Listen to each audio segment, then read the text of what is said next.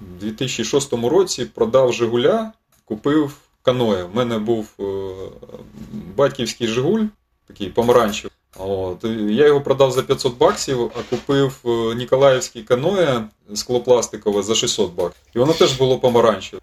Ну, ідеальний обмін, мені подобається. Це подкаст АВСЛД. АВСЛД, АВСЛД, АВСЛД. Це подкаст. АВСЛД. АВСЛД. Всім привіт! Це черговий випуск подкасту АВСЛД. Сьогодні ми в чудовій компанії. Сьогодні ми будемо спілкуватися з Сергієм Хвостенко. І одразу хочемо розпочати, щоб Сергій розказав про свою історію того, як в нього розпочалися захоплення веслуванням. Бо наскільки нам відомо, ти один із таких самих старожилів українського каякінгу. В тебе це все дуже давно. Ти побачив те, що, мабуть, люди взагалі про таке навіть і, і, не чули, і не знали. Тому розкажи, будь ласка, з чого все почалося в тебе? Звісно, всім привіт. Е, Розкажу, е, з чого починалося. Не думаю, що можливо хтось щось не бачив, але ну, дійсно все почалось, мабуть, десь е, з 1986 року. Ми тоді переїхали з сім'єю, приїхали на нову квартиру і опинились біля плавнів. Е, Це Запорізькі плавні напроти острова Хортиці. І у нас будинок стояв прям от е, з виходом на, на оці плавні. І я думав, було б чудово туди би е, запли, запливти. Але я не знав зовсім нічого про туризм, і я пішов на академічну греблю, веслування. Тоді вже в 80 80-х роках вже воно було популярно, тобто там вже були секції якісь, так, в Запоріжжі? В ті роки е, в Запоріжжі було десь е, більше восьми великих баз. Е, Всі великі підприємства мали ці бази, і люди мали змогу тренуватись. І, ну як люди, це було для молоді, для дітей, для підлітків. От, у нас є е, веслувальний канал, це е, спортивна така споруда, досить серйозна. Ну, на той час е, там можна було проводити, проводити мабуть, ну, Олімпійські ігри, тому що там були трибуни і ну, серйозна споруда. Багато води, тобто Дніпро є де тренуватись, і були бази. І е, так сталося, що я от вирішив поплавати по цим плавням, але пішов на академічну греблю. От. І трохи, да, трохи там трохи повеслував. От, е, а так сталося, що я був наймолодший, і е, е, тренера мною не дуже переймалися, вони займалися з більш старшими хлопцями. От, і я був сам по собі іноді і мав змогу запливати на, в плавній Хортиці. е, От, запливати туди, куди я хочу. А, а академічка це дуже-дуже швидкий човен. Я міг там за день, е, ну, не за день, а так скажемо, за тренування там, ну, там 15-20 кілометрів відмахати легко, тому я е, відчував себе дуже вільно і трохи так подорожував. А потім познайомився е, з людиною, котра е, запросила нас, е, це Жаков Олександр Володимирович, він запросив нас е, на обласну станцію юних туристів. І е, там, е, от на цій станції, я почав займатися в екологічному е, гуртку, де ми вивчали зоологію, біологію, ботаніку, екологію. І е, попутно ми ще трішечки ходили в походи, використовували ті самі байдарки для вивчення е, нашої флори, фауни і тому подібного. І е, от я так трохи присів е, на байдарку, потім познайомився, точніше, мій друг Олексій Олійник познайомив мене з чудовою людиною, котра, я вважаю, вона так заразила мене, скажімо, любов'ю до води, до білої води. Це Стельмах Олександр Васильович. І я потрапив в 1992 році на змагання по ТВТ на Південному Бузі. То був такий чудовий час. Як воно розшифровується? Що за змагання були? Техніка водного туризму. Це ще були союзні змагання там зі всього Совєтського Союзу збирались е, туристи-водники, і там було більше. Ну, от коли ми були в 92-му році, там, там 1200 було людей. Це просто е, ну, учасників, там, помічників, якісь там. Ну, величезний такий був, е, можна сказати, сльот. От, і там я дуже багато чого побачив. Е, Побачив каяки, побачив е, людей, котрі там на бурхливій воді щось там витворяють. І е, після цього так от підхворів на це. А це було теж десь в районі Миї і так? Так, так, це є, це, да, це знаменитий інтеграл. От, і ми там прожили два тижні. Нас туди завезли від підприємства, там автобуси, е, газон, закинув спорядження. А потім виявилось, що забрати нас не можуть. Е, Тоді якраз були часи, коли був дефіцит пального, і е, ми там провели чудові, е, чудові два тижні, от, е, де позмагалися, опробували всі види, ну, доступні на той час. Це катамарани, байдарки, катрани, там якісь там, ну там все, що було, тоді дуже саморобного багато було. Ми там випробували, там наплавались, накілялись. Нас не хотіли забирати, ми були раді, тому що треба було їхати вчитись, здавати якісь там екзамени, а ми там плавали на бурхливій воді і були щасливі. Ну, так от е, почалось. Як взагалі тоді виглядала бурхлива вода? Тобто це були просто якісь ті ж самі байдарки в старому розумінні того слова? Чи це вже були ж якісь там пластикові заморські каячки, шоломи, жилети? Ні, ні, ні, пластикових я тоді не бачив.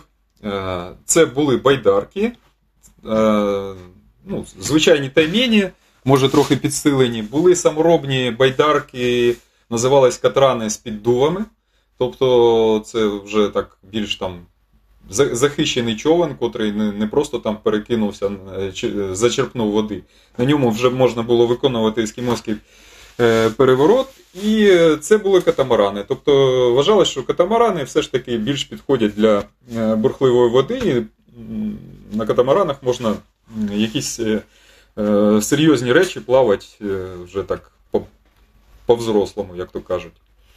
От. Після цього ми повернулись з Запоріжжя там з пригодами, е, і е, наш, е, скажімо, вождь, ідейний вдохновитель е, Стельмах, він натягав звідусіль там, від всіх друзів старезні там каяки склопластикові. Оці каяки слалом. На той час е, у нас в Запоріжжі їх там було 2-3 десятки. е, В свій час ентузіасти їх наклепали, але не було часу е, з ними ну, розбиратись, займатись. І тому вони валялись по гаражам. Він назбирав ці човни і назбирав команду, і ми почали тренуватись, там, тренувати якісь базові елементи. В човнах не було упорів, спинок, ми там розпирались. На той час ще скидали воду з Дніпрогесу, було таке серйозне, таке, серйозне течія, де можна було там відпрацьовувати траверси, заходи в улови, там, іноді там були якісь там величезні поганки, котрі схлопували човен і розчавлювали його, тому що не було ніяких там упорів, і це було прям якийсь треш. Потроху тренувалися. Потім почали їздити, подорожувати десь е, на початку 2000-х. Це прямо 2000 рік був, ми поїхали. А, ні, до цього ми їздили в Карпати, там це Черемош був, а потім ми поїхали на Кавказ е, на катамаранах і роки два підряд їздили на Велику Лабу, Карачаєво Черкесія. Е, на катамаранах.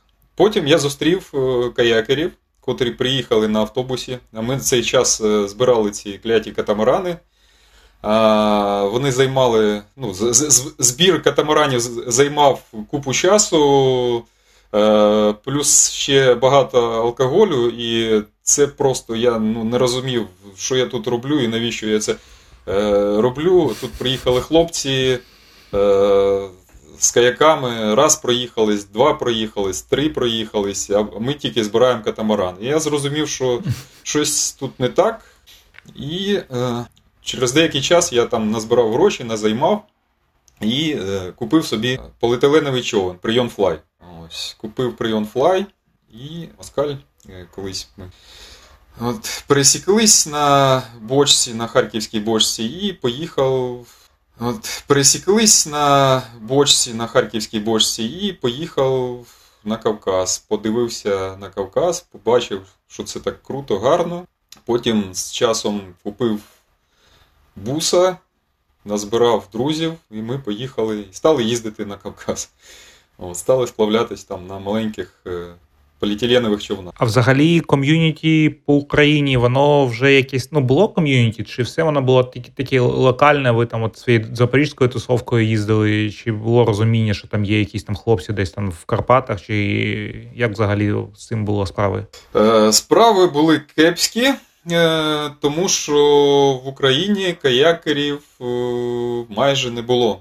Вони так е, ну, тільки починали з'являтись. Е, По-перше, ну, було незрозуміло, де вчитись е, і як вчитись. Були слаломісти, але ну, ці люди були там далекі від якихось сплавів. Е, Е, Є така чудова людина Олег Сізон. Він е, теж там починав з байдарок катамаранів, потім присів на які вже в досить такому серйозному віці вже. Е, Були е, хлоп, хлопці, от, е, Костя Абрамов і там його хлопці, вони теж починали там плавати на бочці. І, але ну, такого ком'юніті не було. Е, Хто, хто, хто, Е, Тобто у підсумку ви не домовлялись про сплави, це були якісь рандомні зустрічі, що ви приїжджаєте зі своїми каяками, а там якісь катамаранщики збирають катамарани. Ми збирались, якось познайомились на тій же е, ХБ там з кимось, і була пропозиція там поїхали на Кавказ. Ну, поїхали. Ну, скажімо, ком'юніті воно прораховувалось там, я не знаю, там. Десяткам, десяткам людей, може навіть менше. Так, ну і назбирались це ком'юніті, куди пішли далі? Я- який чекав наш шлях? Це ми зараз десь на 2000 Е, Шлях, е, да, да, да, це, це 2004 рік. е, Значить, було дуже сумно, що мало людей, і виникла така ідея зробити школу каякінгу. Тобто, у, у нас в Запоріжжі були, скажімо, туристи, котрі там багато ходили, серйозні річки там на катамаранах, там, там в Середню Азію, там ще там десь там ходили, ходили, ходили. Потім там часи були такі, що було не до походів, там хтось там виживав, хтось там намагався займатися бізнесом.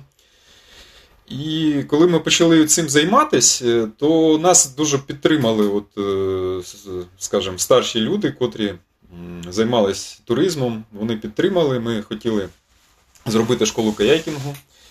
Е, Є чудова людина Олексієнка Олег, котрий з самого початку він загорівся цією ідеєю, підтримував нас е, дуже сильно і фінансово, і головне, що ну, морально дуже е, прям от завжди радив нам, як краще зробити. І ми організували школу каякінгу. Там у нас ще був один хлопець, там Вова Петеренко. Ми зробили Запорізьку школу каякінгу з метою, е, щоб тренувати людей, е, щоб тренувати людей е, на Whitewater. Ми там запрошували людей, до нас там приходили на тренування, тренувались на Дніпрі, тренувались на нашій чудовій дурній скелі, е, їздили в Мігію там по декілька разів е, на рік е, чи за літо. От, і так потроху люди приходили. От. Але з часом люди приходили і казали, нам оце ваш весь спорт він не потрібен. Я хочу відпочити, боксувати.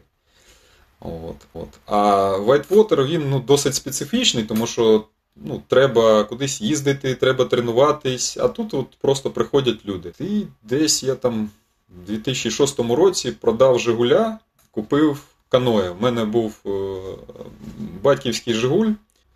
От. Я його продав за 500 баксів, а купив е, Ніколаївський каноє склопластикове за 600 баксів.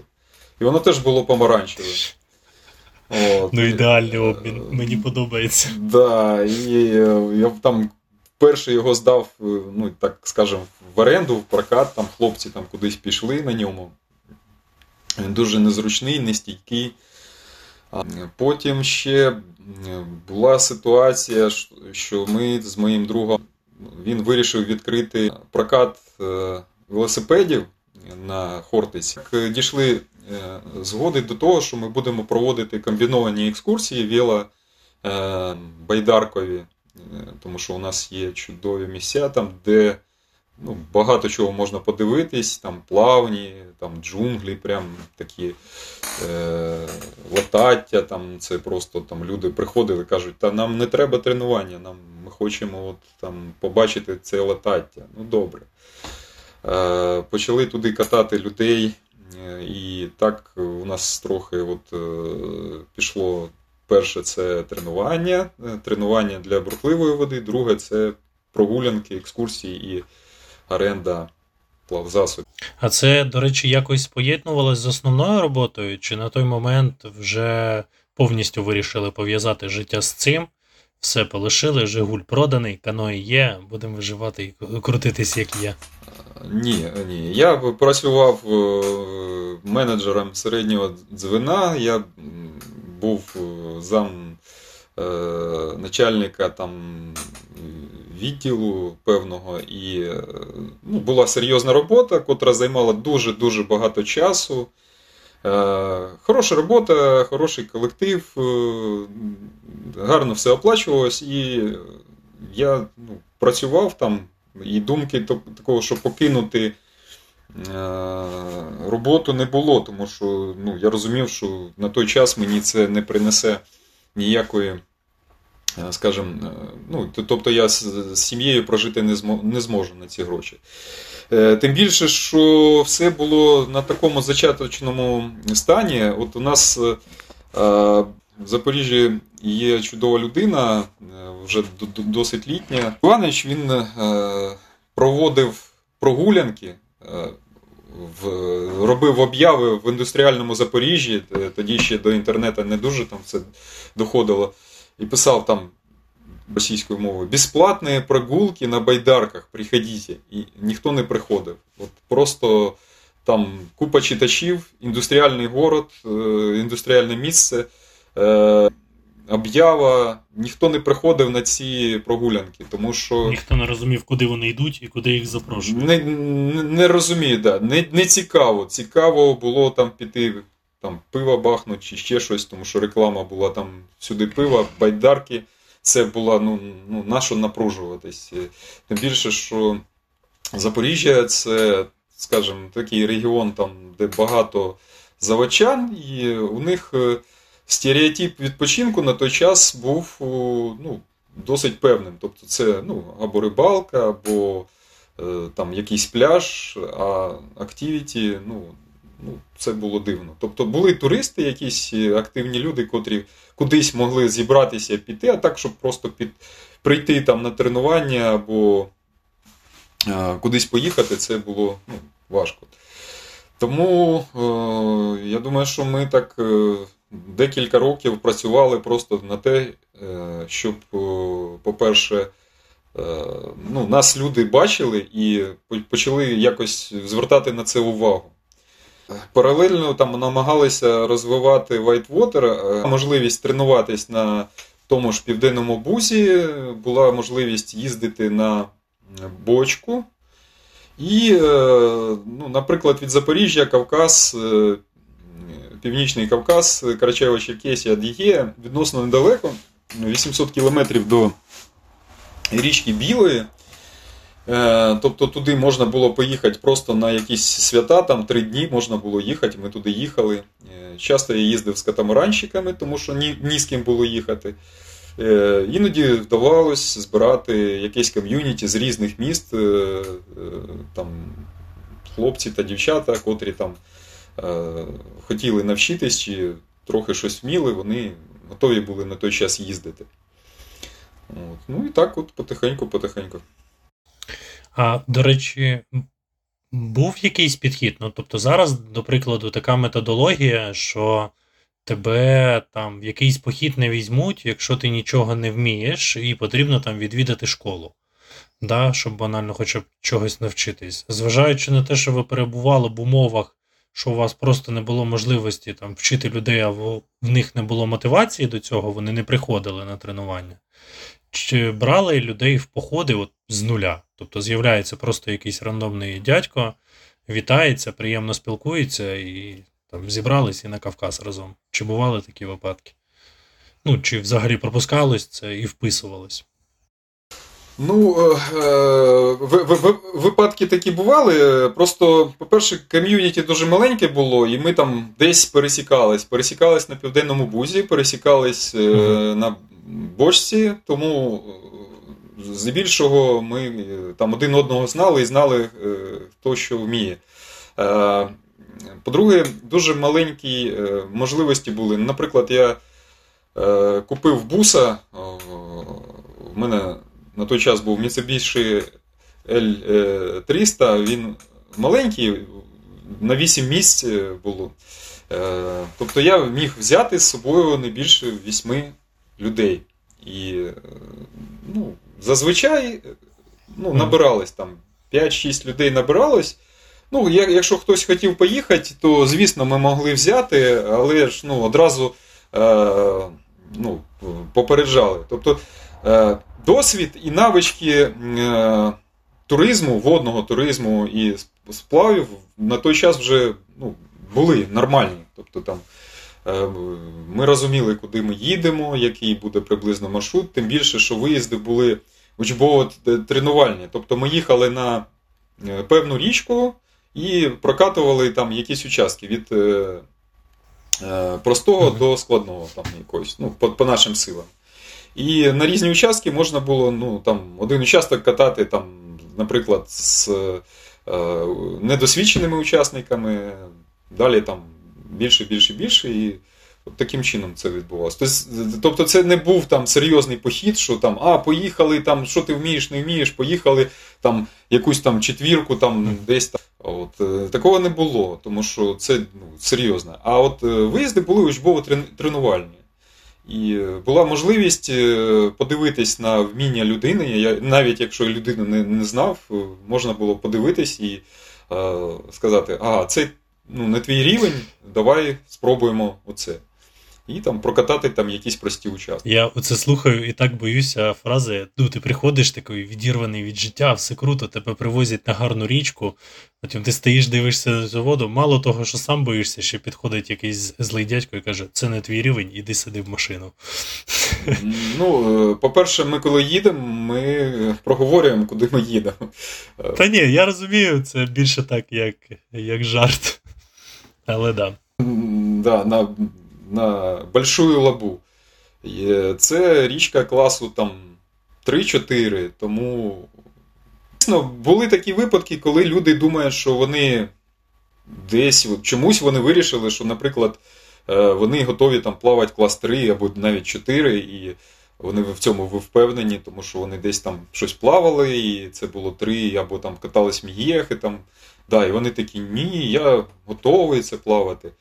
Ну, зазвичай там перші пороги вони ставили все на свої місця, і там, де більш-менш безпечно, вилазило. Ну, так, так, я не готовий. Тобто людина.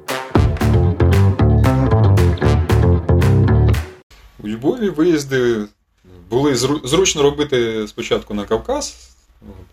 З часом ми там почали їздити далі там, по різних е, країнах, коли вже, е, скажімо, підріс наш рівень, коли. Ну, Кавказ е, він е, специфічний такий досить, і е, це ж ну, країна не до країна, і туди їздити було важко, тому що ти, коли знаходишся поза межами каякінгу, у тебе купа обмежень, та навіть коли каякінг, купа обмежень, купа напружень на дорозі, і ми почали їздити в цивілізовані країни. Почали з тієї ж Норвегії, тому що це була спочатку мрія, тому що це країна прям дуже зручна там для каякінгу. Е, І спочатку ми їздили туди тільки за вайтвотером, потім з часом стали їздити і за флетвотером, тобто у нас там морський каякінг був по фьордам, по Атлантиці. Їздили там по Балканам трохи. Е, Багато де їздили, так одразу і не згадаєш. От. Ну, по суті, це були да, більш такі, от, е, так названий єврокаякінг. Коли ти сідаєш е, в автобус, тебе привозять е, на гарну річку, ти там перевдягаєшся, нічого з собою не береш, крім пару снікерсів, і там сплавляєшся, там, потім сідаєш в автобус і там живеш, якщо красиво і тепло в палаці, якщо прохолодно, десь можна там зняти житло. Е, Дуже щільно і дуже цікаво ми полізли в дебрі цих е, е, подорожувань, і там вже була, були тези про те, що люди в Запоріжжі хотіли якогось відпочинку. Я так розумію, що паралельно з школою каякінгу як уже відбудовувався якийсь, зароджувався кемп Сагайдачний, чи, чи якось там. Чи це трошки не так? Як воно взагалі відбувалося? От е, саме напрямок цього е, чілу, релаксу для людей в Запоріжжі? Ну, скажімо так, це е, відбудовувалось в голові. Тобто, ми, е, коли от зі Стельмахом почали займатися каякінгом, от коли повернулись в тому далекому 1992 році з Південного Бугу і тренувались. Е, У нас були різні місця, там клуб був там в одному місці, потім нас там е, ну, не прогнали, там забрали підвал там в іншому місці. Потім ми розташовувались е, на веслувальній базі Запорожсталі, де там просто веслувальники, гладковики були, і ми там у куточку там сиділи. І постійно хотілося мати щось своє, щоб це був якийсь клуб, куди не, не просто там якісь ангари там, чи щось таке, а просто був клуб, куди приходять люди, щоб поспілкуватись, щоб е, обсудити якісь плани, щоб піти в походи чи потренуватись.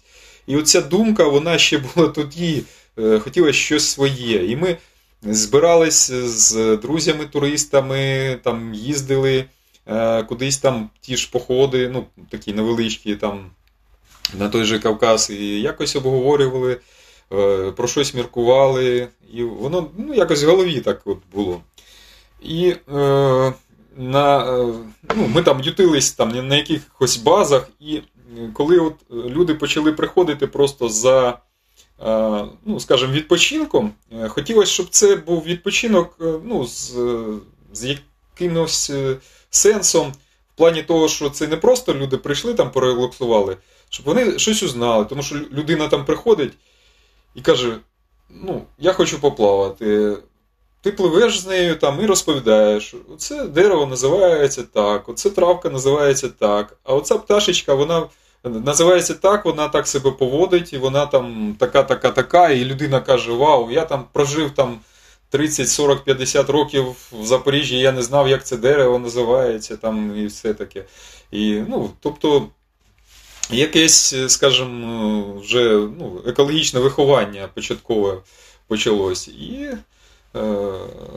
хотілося, щоб це ну, було, була якась культура. Тобто людина приходить, е, вона знає, що е, саме, ну, саме просте, що це е, безпечно, є якісь правила, е, котрі треба виконувати на воді, правила там, руху. е, Всіх плавзасобів, е, правила поведінки на воді, правила безпеки, там власні, е, там, е, рятувальні жилети і тому подібне. І е, ну, в кінці кінців е, просто правильно і красиво веслувати, щоб це було з користю і е, з насолодою. І так, вибудовувалась така от, е, окрема тема веслування, е, окрема тема е, культури.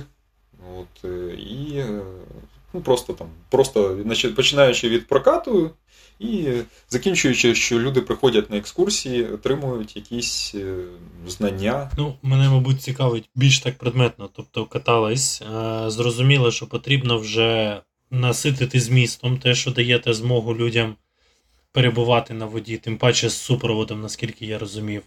Е, Таким чином створювалась байдарка ЗП, тобто було побудовані як це, місця для зберігання, вже почали штати працівників. Тут цікаво, як сам процес цієї еволюції відбувався, наскільки він швидко йшов, тому подібне. Той час от ми з е, моєю дружиною е, дуже сильно хотіли, з з Оленою Янковською, дуже хотіли е, щось таке створити і вирішили, що назвемо клуб Байдарка. От клуб Байдарка просто прийшов в голову.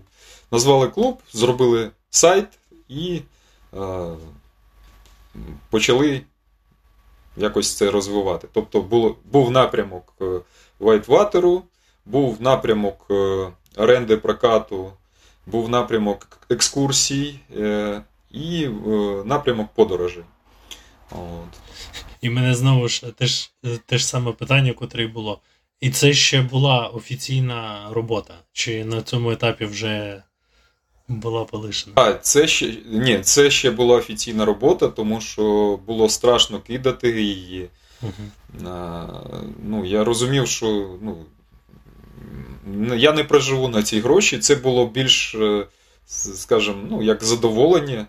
Хоча воно забирало купу часу, і поїздки дуже забирали купу часу. І я брав відпустки, брав е, якісь ще там відгули, там, якісь тури там проводили, якісь там, знаєте, але постійно не вистачало. Ну, це я ще працював да, на офіційній роботі, ну, на під найомним працівником. А на той момент вже були якісь е, схожі клуби в Запоріжжі, ну, от саме як типу щось проката такого. Чи ви, ви були такими піонерами в цьому плані?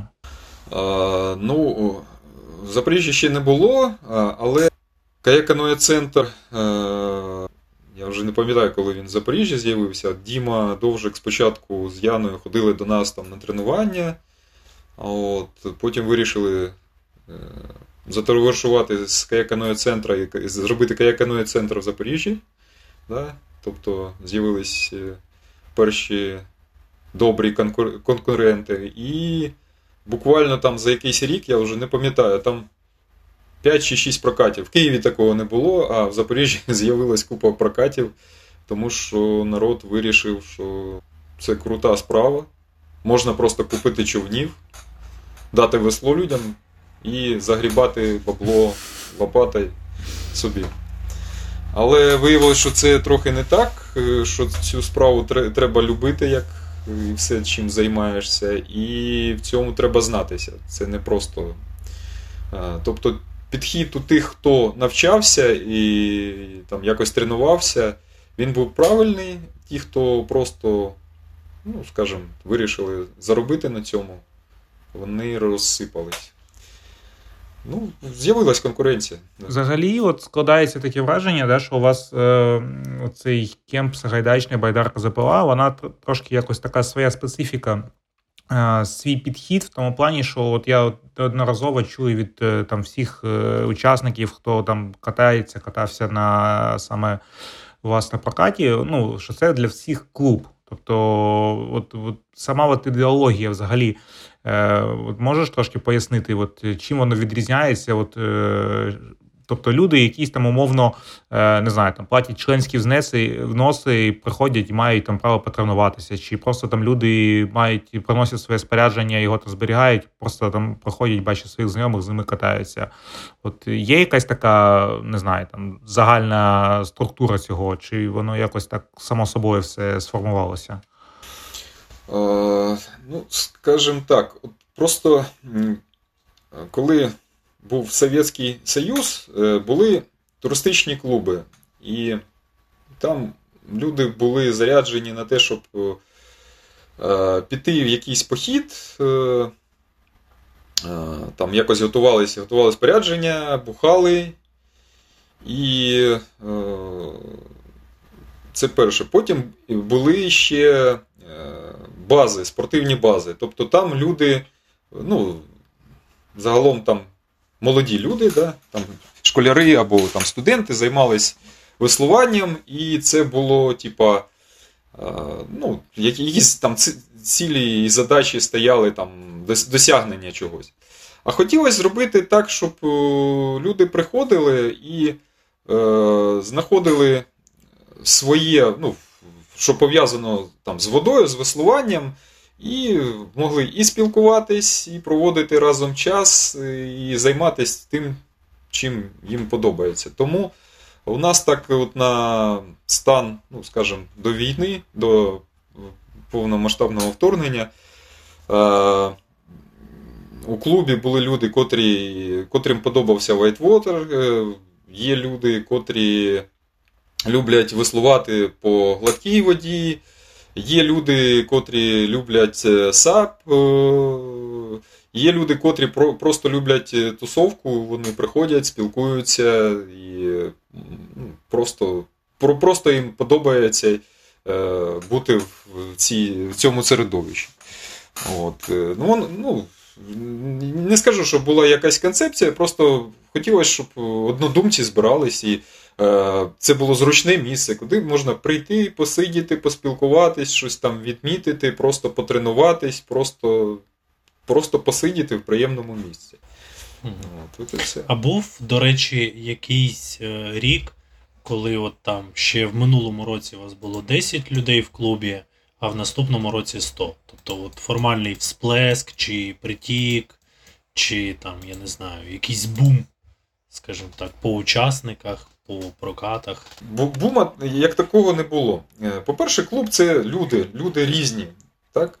Тобто є е, люди, котрі там, ну я ж кажу, там займаються, ну, скажімо, магнітики такі, котрі там займаються там сапінгом, там е, там Є люди, котрі е, займаються байдаркою, спортивною байдаркою. Там, Наприклад, у нас є там чудова людина Олег Мілєшка. Там, Він там збирає навколо себе людей, котрі хочуть навчитись е, правильно веслувати. Він, до речі, нас всіх от, вчить правильно веслувати. І я йому дуже вдячний, тому що він ну, таку велику роботу робить. І він притягує людей. Є там там, Саша Кірілаш, котрий там збирає навколо себе там, людей там, веселих, завзятих, е, любить там весело провести час, плюс ще там він там любить сапінг е, покрутити, він там збирає собі.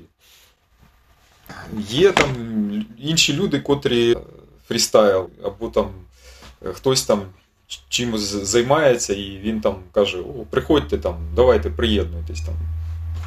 І ми між собою якось пересікаємося там, або просто зустрічаємося, або там на якісь там події свята.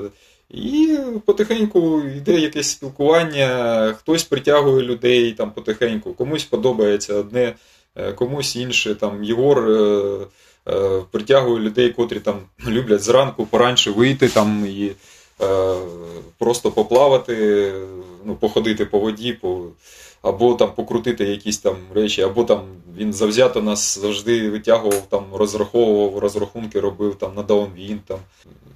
Є там Рома Ліпара, котрий там гарно проводить тренування на Драгансапі, і люди ходять до нього на Драгансапи, теж потроху підтягуються. І так от потихеньку-потихеньку, от хтось прийшов на прокат, просто взяти човен чи дошку, побачив там красивого Сашу Кірілаша, він пішов до нього на тренування, потім там на змагання.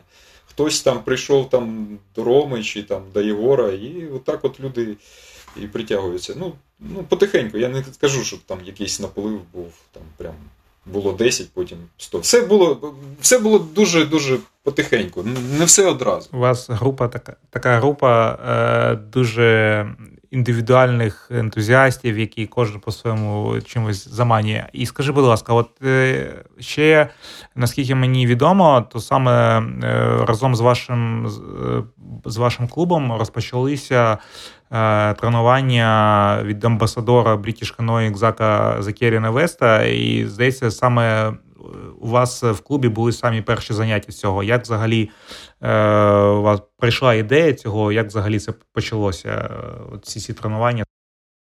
Е, Ну, Зак нас якось сам знайшов.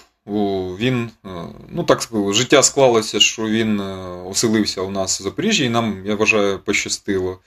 І вирішив, що ну, на той час вже е, з'явився, ну, скажімо, повноцінний клуб, вже був клуб е, з якоюсь структурою.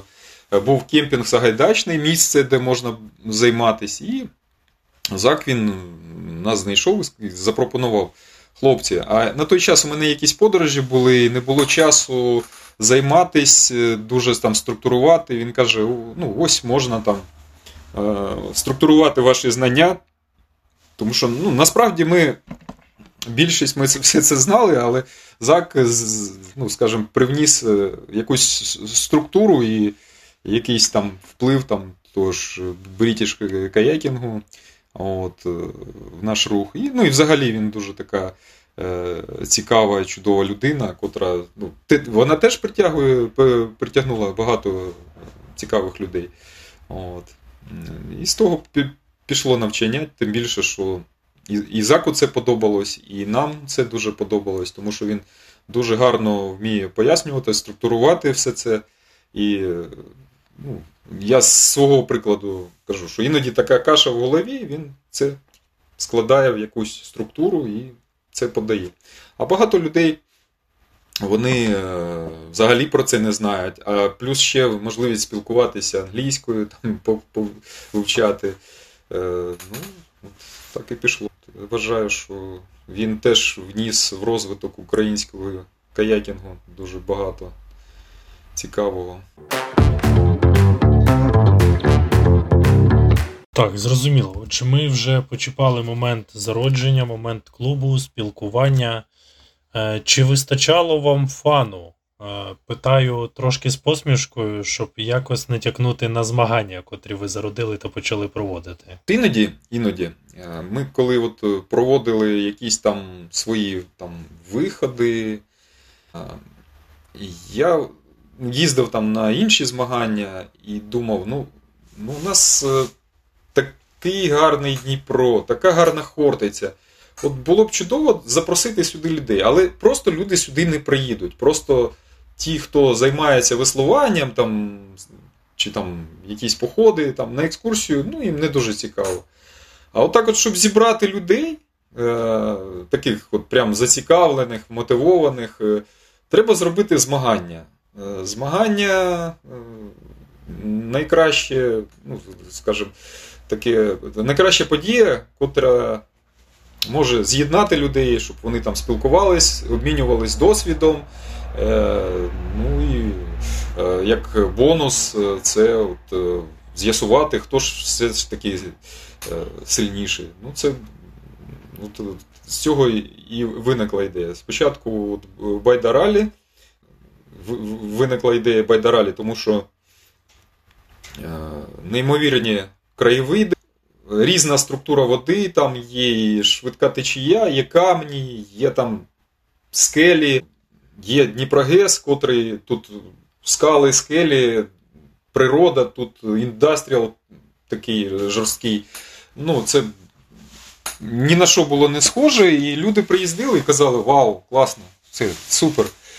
Е, і, ну, і нам це подобалось, і багатьом людям це подобалось. Тобто ми дуже класно спілкувалися, і я вважаю, що ми з багатьма клубами здружились е, е, завдяки змаганням. І в тому, ну, в тому числі і у нас в Запоріжжі. І вони побачили Запоріжжя, приїхали там. Ну, я не пам'ятаю, хто мені казав. А я б таки не приїхав, якби ви от не запросили на змагання. Я думав, що а що там Запоріжжя? Запоріжжя. Ну, нічого. Так, трошки вмішаюсь з уточненнями. Е, В якому році, до речі, були ці перші змагання, і який приз розігрувався? Е, Здається, в 2016 році ми зробили перші байда ралі. От. А там через рік чи через два ми зробили Байда Ice Challenge. У нас були два змагання. Це ну, е, Байдаралі і Байда Ice Challenge, котрі так от можна було проводити в різні періоди. Е, Байдаралі у кінці в останні вихідні травня, а Ice Challenge виникла ідея, коли ми плавали серед е, льоду.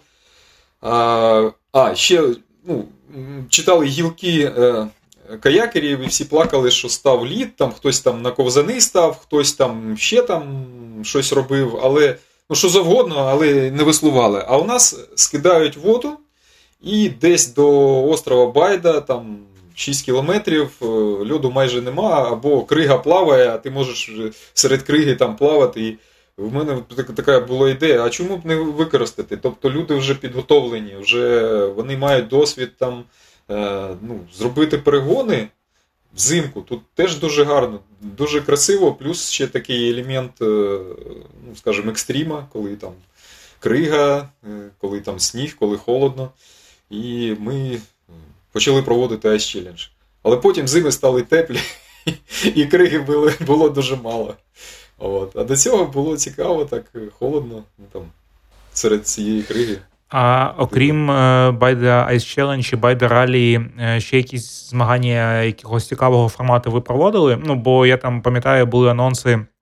Е, якісь змагання типу спринту, е, коли потрібно було стартувати на однакових каяках з однаковими веслами, щоб просто мінімізувати, е, чи це, чи це не від вас Ні. було такі змагання? Ні, це Саша Жук вирішив зробити свої змагання, і він хотів започаткувати, щоб однаковими веслами, котрі він виробляє, і на однакових човнах. Ні, ми вирішили не дуже розпилятися. Була ще, е, е, були ще одні змагання. Е, Ми проводили Каховську сотку е, 1 грудня. Це марафон на 100 кілометрів. От, дуже серйозний. От, і ми навіть тричі його провели. Ну, це біль, біль, більш, е, скажімо, для випробування себе. Це ну, не масово, але випробування себе. А всі інші змагання, е, е, от Байда Ралі і Байда Челлендж, вони носили такий е, показовий ще характер. По-перше, Взяти участь в них ну, могла будь-яка людина, в принципі, котра має якийсь там, ну, якесь розуміння правил безпеки. І показати, що це просто доступно, звернути увагу інших людей, що це цікаво, доступно.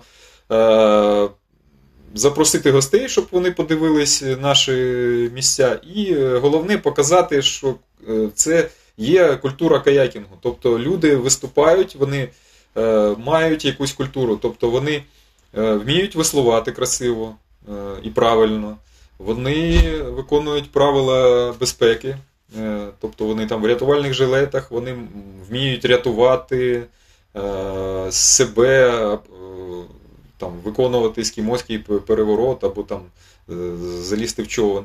І, е, е, е, скажімо, виконувати це в різних умовах. Там була і е, сильна течія, і просто гладка вода, і каміння, і там вітер. І е, просто хотілося, щоб це була культура каякінгу. Вона, ну, е, ці змагання, вони, крім того, що вони поєднували людей і давали змогу спілкуватись, вони ще при- приносили культуру каякінгу. Приїздили різні люди, да, вони казали, що а ми отак от робимо, ми так, а ми тут в таких модних жилетах там е, купили там в лодочках ком'юа там. Е, ну, от, і завдяки цьому розвивається культура каякінгу, я вважаю. Ну, і розви- розвивалась у нас е, в Україні. Так а що з призами?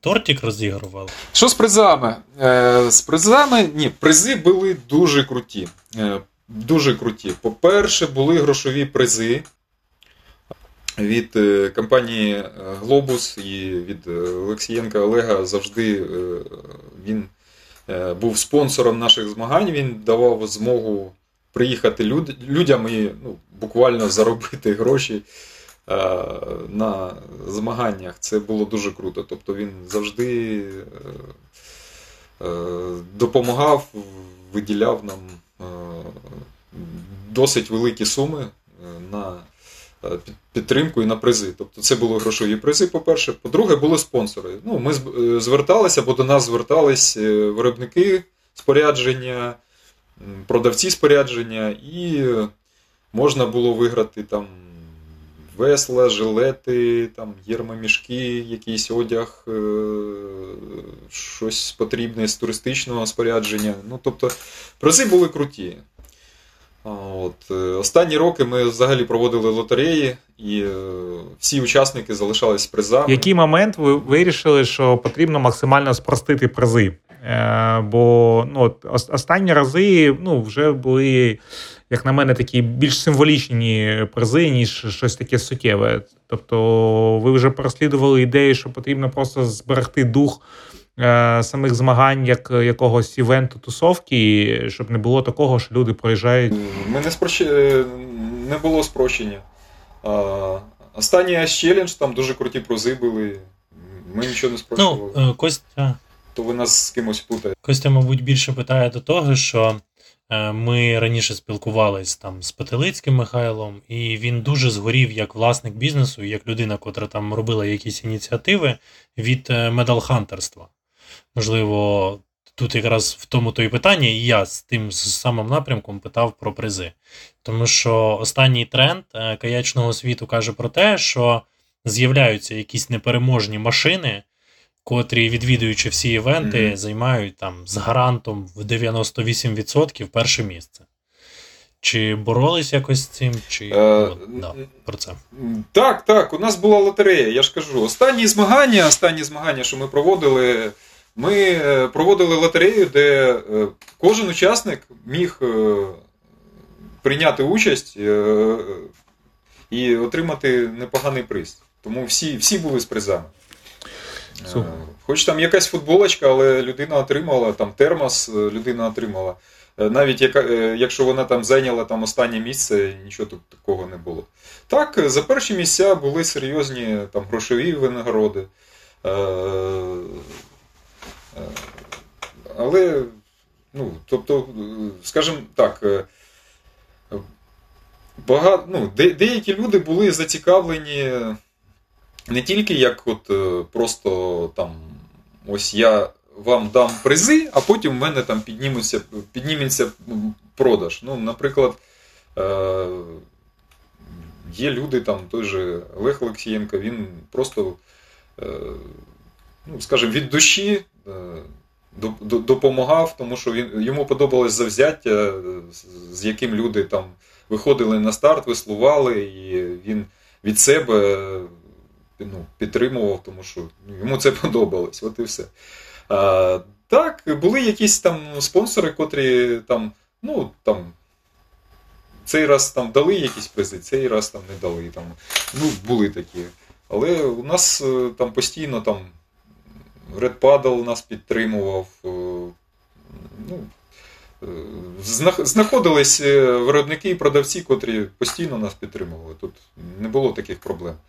Перегорання, е, перегорання просто е, дивлячись, як до цього відноситись. Як відноситись як бізнесмен, е, так, ну, змагання вони не цікаві. А відноситись до- того, що просто ти збираєш людей, щоб вони поспілкувались і просто влаштувати навіть тупо собі свято, ну як собі, ну всім, всім учасникам. Ну, ну нам це було цікаво. Нас в клубі люди були зацікавлені не просто там, е, щоб от там, типа, от призи, там, это, а от, ну, просто гарно, коли приїздять до нас люди в гості, ми спілкуємось, ми їх дуже раді бачити. І це було круто, я вважаю. Е, ти зараз сидиш в футболці Бжужа, Бжужа Рейс. Да, наскільки мені відомо, це був такий прикольний івент в Грузії. Він проходив. Так. Е, Розкажи, як на твою думку, які от з такого плану тусовки, змагання, які ну не ви організовували, на в яких тобі доводилось приймати участь, які тобі запам'ятовувались найбільше? Може, якісь були з такою особливою атмосферою чи з якимось цікавим форматом? Чи є якісь такі цікаві змагання, які от прям запали в душу? Е, Ну, по-перше, мені дуже подобається те, що робить Антон Федоренко. Е, тобто він зробив е, марафон на Південному Бузі, теж е, досить цікавий, в дуже красивому місці. От, е, і, е, ну, мабуть, єдині такі дуже класні змагання. Ну, ну, може не єдині, але дуже класні змагання, котрі вже давно е, змагання на білій воді. От, е, мені дуже ці формати подобаються. Там, певний час ми там їздили на той же там, Кавказ, е, їздили на ХБ, теж там були якісь е, ну, цікаві змагання, котрі там з часом вмерли там, за, за певних умов. е, І з початком війни в 2014 році. От, ну, скажімо так, чим більше людей різних, з різних країн приїздять, чим більше можливості обміну якоюсь інформацією і можливості поїхати кудись там, там за кордон, тим більше можна зробити цікавих речей. От, особливо, якщо там ну, ці змагання вже там проводяться досить давно, там зазвичай завжди Мені от цікаво, ми прослухали такий дуже довгий шлях по роках, по періодах, по підходах взагалі, і як це там невеличка кількість людей-ідейників перетворилась в дуже серйозну організацію е, в Запоріжжі, котрі організовують сплави, походи, надають прокат. І всі ці всі, всі, всі ці послуги, котрі е, надаються. Чи був якийсь момент, що все це діло хотілося полишити? Як і бізнесову частину прокатну, і як ці сплави, і просто там умовно не виходити на воду? І з чим це було пов'язано? Слухайте, ну я не пригадую, от е, чесно. Е, Тому що, ну, по-перше, ну, якщо що до себе, да, по-перше, мені завжди подобалось на воді. І е, мені завжди не вистачало білої води, тому що, е, скажімо, їздити часто не виходило. Е, і завжди не вистачало білої води. Я, коли була змога, майже кожен день їздив в клуб, там веслував е, або сам веслував. А до цього я певний час один веслував, тому що клуба не було, не було місця. Ми там ютились в якомусь ангарі, потім нас е, базу розформували, ми жили там під мостом у е, цих е, будівельників, коли будували запорізькі мости. Там в будівельному вагончику ми там ютились, іноді е, приходиш е, холодно, там сніг іде, мороз, е, ніхто не приходить, ти йдеш там, веслуєш. І мені завжди це подобалось. Я не знаю. Ну, от, е, ну, були різні настрої, там, там, або хвороба там якась. Але мені завжди подобалось. Потім люди, люди дуже різні. Е, Завжди е, ну, знаходилась та людина, з котрою хочеться поспілкуватись, і е, ну, якщо ти там умовно не хочеш там плавати на каяку, ти можеш піти плавати, поплавати на сапі. Там, чи, ти, чи піти там на тренування на драгоні там, з Ромою, наприклад, і це буде просто в кайф. Ну, я так не пам'ятаю. Ну, Окей, а не, бу... не було якогось таких, е, може, страшних випадків, е, не знаю, там, може, через якусь непогоду, через виснаження, через там травми. Ну, якісь такі випадки, після яких там ледве, ледве вичухавшись, такі там спасибо, що живой, більш ніколи не було ні, ні так, такого, щоб щось таке могло статися, що поставило під сумнів подальші заняття веслуванням. Ну, у мене були випадки в Вайтвотері, коли я сам там, ну, трохи там не топився. Е, але е, людський організм, так е, мені здається, чи мозок е, забуває все погане, і е, потім там, через деякий час ти знову такий, о, треба спробувати там обережно, або ну, вже там набуваєш якийсь досвід і ну, рухаєшся далі. Не знаю, не було такого, що прямо. Ну, я, я знаю, у мене там знайомі були там, там знайомі можна сказати, друзі, котрі там, ну, там десь заплив там, і все, і він там не займається, або десь перелякався і все. Я лякався, ну, блін, я, мабуть, самий лякливий каякер в Україні. Я завжди всього там боявся. Ну, але так, е, ага, ну, вже розумієш там. Ага, тут така небезпека, тут зможе, тут не зможе, тут сумніви, ага, ну його. ну, это, і тихенько. Тут головне, як то кажуть, не переїсти. От якщо ти переїш, я знаю таких багато людей, вони потім ну, їх там відвертає від каякінгу, чи там від подорожей, чи там. Там е, в мене там знайомий був, він з батьками ходив в походи там все дитинство, а потім, коли став дорослим, я кажу, чому ти не ходиш? Та я вже кажу, в дитинстві наївся. От. Ну, У мене такого не було. Я, таке враження, що я весь час не доїдав. І е, хотілося цим займатися і там пробувати е, там, кудись там поїхати. Чи... Ну, крутий підхід, як мені здається. Тому що все не по чому є відчуття, що когось народжували у воді з такою любов'ю до неї і недоїданням.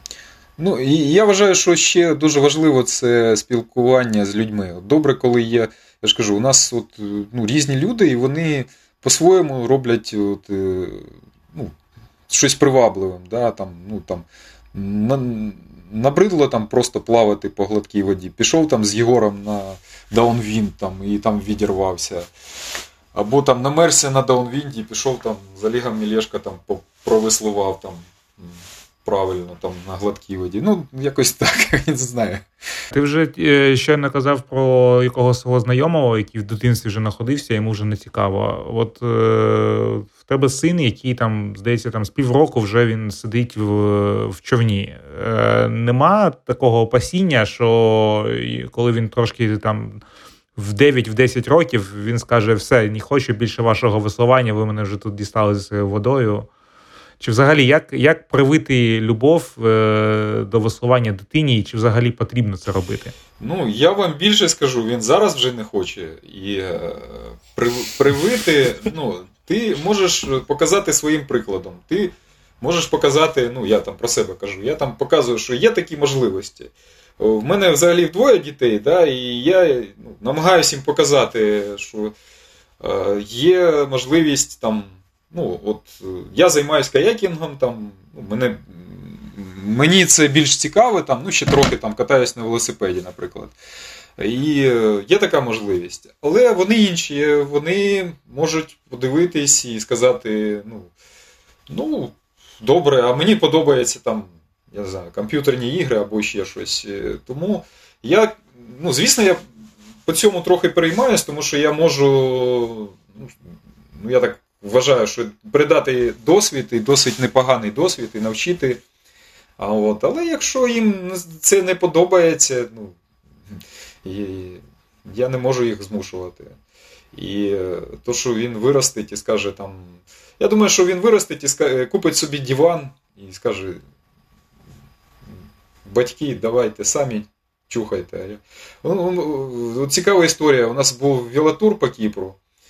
От, і ми там подорожували. Ну, спочатку самі, потім у нас група там була. І наприкінці е, походу ми е, зняли е, будиночок, щоб люди змогли перед е, відлітом відмитися трохи, і там ще дощ був дуже сильний.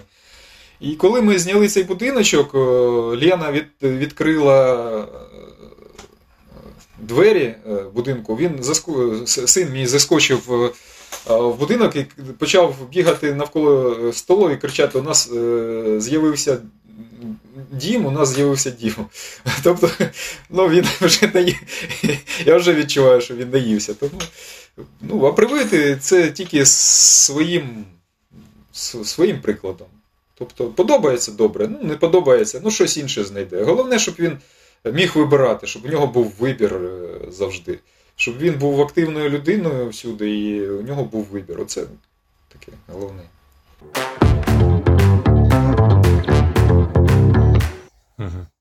Так, зважаючи на досвід, е, як виглядають веслування в інших країнах?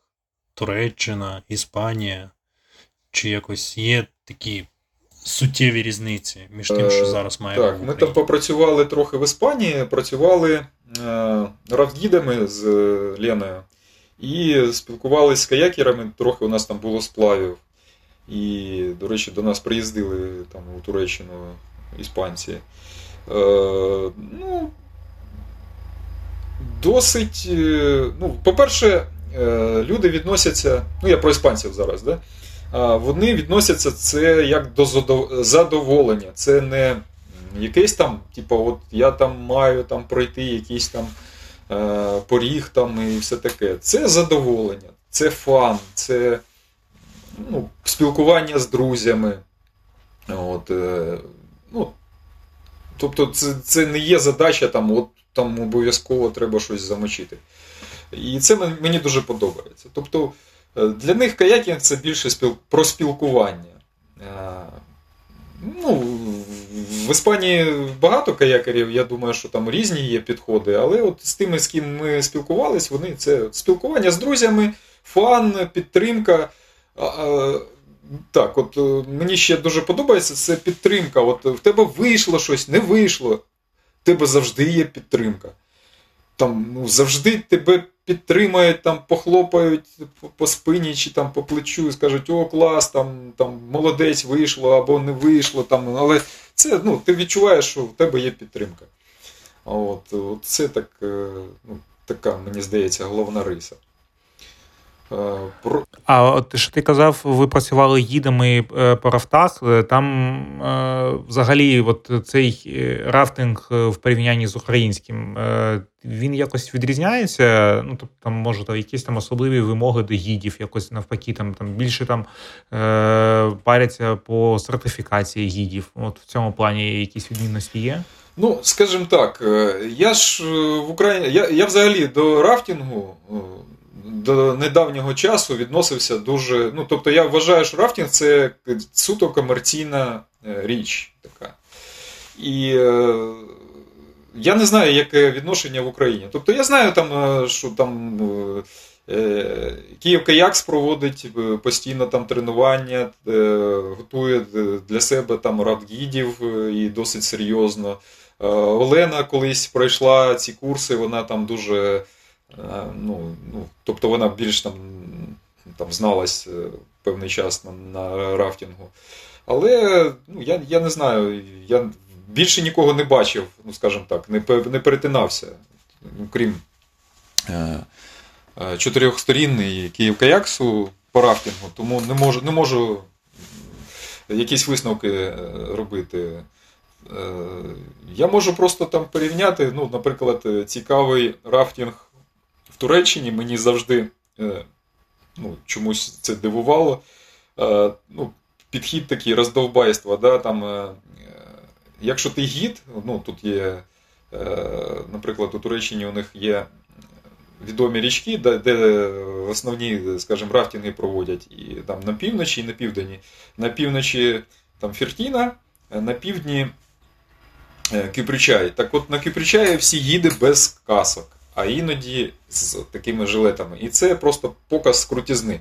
Я декілька разів питав їх, типа, хлопці, а чому у вас гіди без шоломів? А вони кажуть, вони професіонали.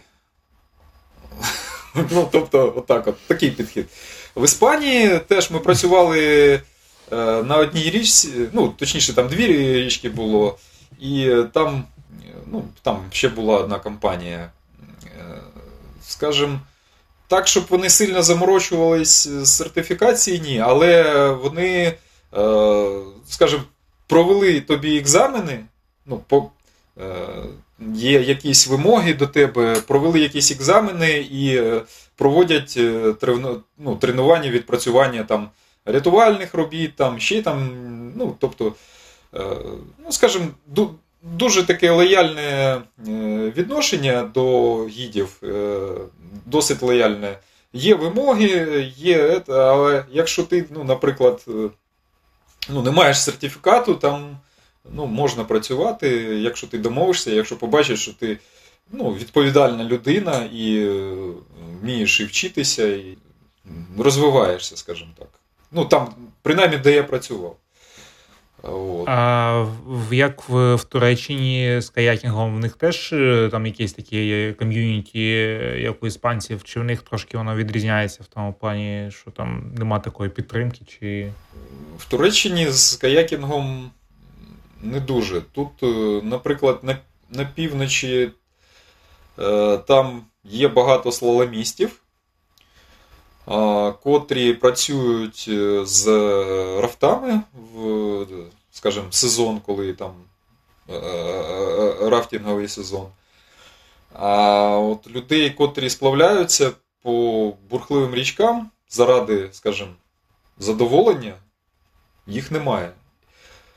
І тут у десь де ну, північна, ой, південна Туреччина, тут є річки. Е, Тут багато рафт-гідів є, але е, не, ну, от, каякерів немає. Там один чи два каякера, один, один живе в Австрії, він приїздить сюди, і ще там якийсь каякер є. Ну, тобто, е, спільноти каякерів, вайтвотерщиків тут немає. І вони все це розглядають тільки з точки зору бізнесу. Тобто, ну, або водити групи, або страхувати е, клієнтів, які випали з рафту. Е, Заради задоволення, ну, вони не будуть там ходити, плавати, там якісь серйозні речі. Е, Останні декілька років з'явилось багато саперів, але це якийсь ну, парад пафосу, мені здається. Ну, вони теж більше про спілкування, ніж про. е, Наскільки я знаю, вони проводять якісь змагання, і ці змагання, наприклад, нема анонсу, потім купа яких сапів там з декатлону, ще там якісь е, купа людей, вони там вийшли, щось там познімали з дронів, все це дуже е, масово, красиво, але ну, не результатів, нічого нема. Там, ну, якось так. От. Більше вони відносяться е, до цього як до бізнесу. А які ще країни з свого досвіду такі найбільш пристосовані до веслування, до каякінгу, до сапу, ну, де це добре розвинено і де є можливості цим займатися? От такі там, скажімо, там країни мрії, в яких це прям от саме цим і треба займатися. Ну, я думаю, що там, де є річки, ну, по-перше, це Штати, Америка, там найбільша кількість каякерів. Е, Альпи, Німеччина, Австрія, Франція. Я думаю, що там теж найбільше каякерів. Тобто, де є можливість тренуватися або виходити на воду хоча б е, на вихідні. Е, Тому що у нас в Україні ну, займатися каякінгом, наприклад, е, ну, і, е, живучи в Одесі, чи там десь, де, скажімо, нема бурхливої води, ну, ну, там можна їздити на Південний Буг, але це далеко і не наїздишся. А тим більше кудись на більш серйозні, скажімо, річки, це ну, далековато і затратно. І е, твій рівень не дуже буде рости, якщо ти не будеш тренуватися. Це колись в Мексиці ми їхали на річку, в автобусі там з кемпінга ходять прямо автобуси на річку. Да? І ми їхали, і там е, американські школяри, школяри, їм 15 років, вони обсуждають, які школи краще вибирати. І там дівчина, там я чую, вона розмовляє, каже: я вибирала оцю школу е, для того, щоб е, плавати клас 5 після занять. Ну, тобто, е, після занять вона їде там плавати клас 5. Або ми там з норвежцями плавали, вони там після е, роботи е, сідають в машину, у них е, на роботі до машини прив'язані човни, і вони їдуть півгодини і вони плавають по річці після роботи. Ну, там буде розвиватись каякінг, і це нормально, і люди сприймають це як нормально. А у нас це там якісь нудні тренування. Коли, наприклад, на Дніпрі воду не скидають, це дуже нудно. Тобто ти тренуєшся на гладкій воді. Тренуєшся, тренуєшся, тренуєшся заради, ну, колись ти там кудись поїдеш. Да, там. Ну, добре, якщо там, ну, там на бочку поїдеш або на Південний Буг. Але ж це ну, прям ну, подія, щоб кудись поїхати. І ну, це є проблема. Тобто для розвитку whitewater каякінгу ну, в Україні це складно. От. Для іншого, там, для сапінгу, це от будь-які річки, будь-які місця. І от е, я слухав підкаст з Єгором. Ну, він якось е, сказав з приводу е, того, що розвиток фрістайла ну, він такий сумнівний. Але мені здається насправді, що розвиток може бути, тому що якщо навіть обмежене водоймище, там можна крутити е, фрістайл, а потім колись збиратися і робити змагання е, досить цікаві, круті. І це буде багато, ну, багатьом цікаво, тому що не у всіх є там якийсь простір, де можна вийти на е, човні там, чи на, на чомусь, щоб провеслувати. А на сапі ти можеш в басейні крутити якісь е, фінти і просто робити якісь неймовірні речі. І це і красиво, і е, видовищно, і е, класне фізичне навантаження. Ну, я вважаю, що це крута тема. Ну так, в цьому, в цьому, в цьому плані САП е, трошки якось е, більш автономніше, що і його з собою транспортувати легше, тому що там, скажімо, надувні САПи не сильно поступаються якимось жорстким САПам, тобто, в принципі, доволі зручно з ними подорожувати. Очікуємо змагання по сап фрістайлу від Байдарки ЗП після перемоги. Ну, це треба, от, щоб Єгор у нас розробив е, дисципліни і бали. Я думаю, що зробимо. Обов'язково зробимо. Я думаю, що треба робити. Е, в цілому ми, мабуть, зачепили всі теми, по яким ми хотіли пройтися. Е, тому, в принципі, нам вже нема про що питати. Якщо тобі є що сказати наостанок, або може якось там надихнути людей і спонукнути їх до чогось, то будь ласка. Е, ну, е, нас, е, мабуть, слухають люди, котрі пов'язані з водою, якось е, цікавляться, тому е, думаю, що треба використовувати будь-яку можливість, е, навіть коли там е, війна, будь-яку можливість е, виходити на воду, е, тренуватися або просто, ну, просто виходити, е, не забувати. Ну, якщо це безпечно, є можливість. От. Е, берегти себе, берегти своїх близьких, е, допомагати хто чим може армії, людям. І е, я дуже сподіваюся, що скоро ми будемо всі зустрічатись. І у нас ще багато буде роботи і в розвитку каякінгу, і треба буде багатьом людям допомагати після війни. Тому що все ж таки каякінг це як реабілітаційний е, е, спосіб відновити. Е, Я думаю, що ну, він за- за- заслуговує на увагу, і у нас багато над цим буде роботи. От. Так. Такі. Так, роботи у нас буде ще багато. І, е, по-перше, дякуємо Сергію тобі за твій час, за твої розповіді. Було дуже цікаво. А також е, закликаємо наших слухачів е, насолоджуватися тими можливостями, які в нас зараз є. Не забувати, що. Цим ми можемо також допомагати людям, які цього потребують. Ну а в більшості всього ми звичайно завдячні цьому нашим відданим е, діям наших збройних сил України, також волонтерам, які їх підтримують. Тому в свою чергу закликаємо вас не забувати і по можливості підтримувати всякими можли- можливими і неможливими способами волонтерів та збройні сили України. На цьому, мабуть, все. Дякуємо всім за увагу.